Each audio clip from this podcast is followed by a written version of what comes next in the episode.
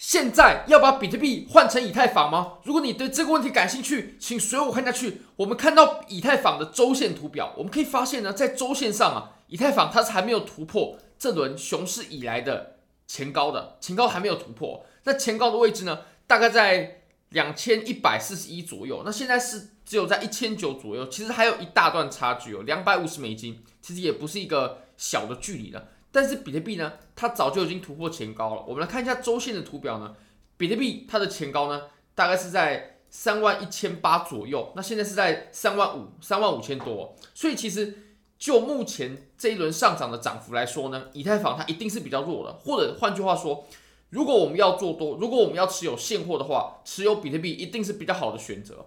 不过现在问题来了，我们应不应该把比特币换成以太坊呢？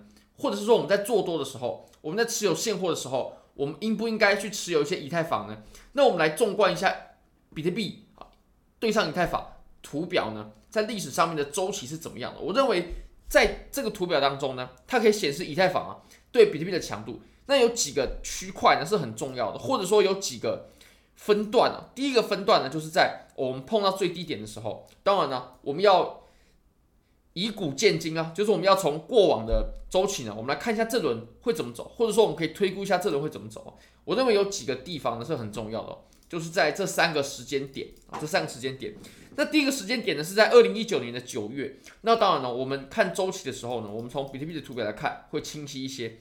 当时二零一九年的九月的时候呢，我们是小牛走完了嘛？那我们当时正在走一个顶部的箱体。二零一九年的九月，大概在这里。也就是呢，我们还在走小牛的时候啊，我们当时以太坊对上比特币的图表呢，它就还呈现的比较弱势哦。我们会看到它还是持续的下跌，那这就可以表明啊，我们在小牛还有熊市的时候，小牛跟熊市的时候呢，我们应该持有的就是比特币哦。那当然了，熊市我们应该持有 USDT 嘛，或者说持有现金，不应该持有任何币。但在小牛的时候呢，以太坊对上比特币的图表，它就是在下跌的。你可以看这一段在下跌嘛，那。白色线啊，第一条白色线呢，跟我们这条白色线是同样的时间点，所以当时比特币在上涨的时候呢，以太坊追上比特币的图表在下跌，表示我们在小牛呢应该要持有比特币，我们在小牛的时候应该要持有比特币，那其实我们就可以同理可证啦。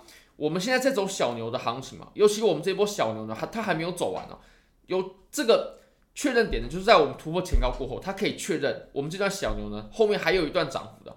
那既然小牛还没有走完，我们在小牛的时候呢，就应该要继续持有比特币，或者说比特币它应该要占据了绝大部分的仓位的比例。那我们再来看一下我们第二个时间点吧。第二个时间点呢是在二零二零年的年底左右。那这个时间点它哪里重要？它可以标示着我们以太坊对上比特币的图表，它开始往上喷发的起涨点。我认为是可以这样看的，因为你可以看我们基本上回调的这个最低点跟我们前面的点呢也没有差到多少啊。至少以周线的图表来说，没有差到多少啊。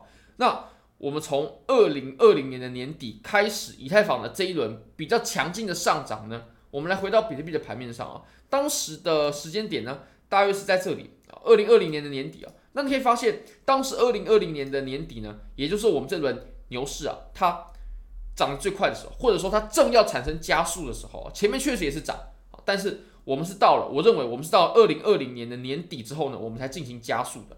那这段加速呢？哦，这段上涨，如果持有以太坊的话，它是会比较好的啊。当然了，以太坊的话，它波动也比较大。那如果说往下回调的话呢，比特币它回调的幅度也不会像以太坊那么大。但如果说我们在牛市的初期哦，就配置了一些以太坊的话呢，这段的上涨对我们来说呢会更有利一些。那最后呢，我们就要看到真正以太坊开始疯狂的时候呢，以太坊疯狂的时候会在哪里呢？会在什么时间点呢？二零二一年的三月，三月底的时候，二零二一年的三月底是在什么位置呢？基本上比特币已经见顶了哦，在这里，也就是比特币见顶的时候，以太坊它才正开始喷发，它才正开始走得更强势。所以，我们基本上呢，可以把这三个时间点呢，我们来画一下啊，在这个白色线之前呢，我们应该呢都持有比特币，都持有比特币。好，那我们在第二条白色线。之后呢，我们可以配置些微的以太坊，我们可以配置一些以太坊。好，那我们在第三条白线过后呢，我们应该要大量的换成以太坊啊。大量持有以太坊，大量的持有以太坊。那我们基本上就是这三个时间点。那我们现在呢，我们还在第一条时间点之前嘛，所以我们都应该继续持有比特币啊。那我们持有以太坊，或者说换一些以太坊的时间点呢，其实现在还是没有到来的。那如果我们就加四年来看，我们就以四年的周期啊，我们开始配置一些以太坊的时候呢，会在二零二四年的可能十月、十一月的时候，也就是明年，明年接近年底的时候呢，我们可以开始配置一些以太坊了，可以开始把一些比特币换成以太坊了。那我们真正要开始大量的持有以太坊呢，或许要到再加四年嘛，二零二五年的三四月的时候，二零二五年的三四月的时候呢，我们就可以开始大量的去持有以太坊了，或者说以太坊呢，它占的这个比例啊，可以越来越重。我认为是这样子的。那以现在的情况来看呢？我们还在小牛当中嘛，我们就应该要尊重过往的历史，就是我们应该还是要继续持有比特币。那其实我们从当前的图表来看呢，也是这样子的，就是以太坊呢，它走的一定比比特币要来的更弱。如果你做的是以太坊的话，我相信你一定深有体悟啊。好，那我们还是看一下比特币的图表吧。比特币呢，从四小时来看呢、啊，它对前面的箱体呢又往上突破了一次哦。前面的高点呢，大概在三万五的位置啊，你可以发现我们前面有一次的突破，突破失败。然后我们现在呢又有第二次哦，不过我们这次的突破它是出现在假日，那假日的这种突破行情，很多时候它就会要回来补缺口，它很多时候就会还会再回来确认一下。那我也会认为呢，我们目前的这个突破出现在假日，很不强势啊，很不强势，所以我个人是没有去追的。那我们来观察一下啊，我们看一下 CME 的图表，CME 的图表呢，它之前在三万四的位置有留一个缺口，上周都没有补到，那我们这周呢？周末的时候，它又开始上涨了，涨到了三万三万五千一百五左右。那我们把这个点位呢给画出来了，三万五千一百五大概在这里。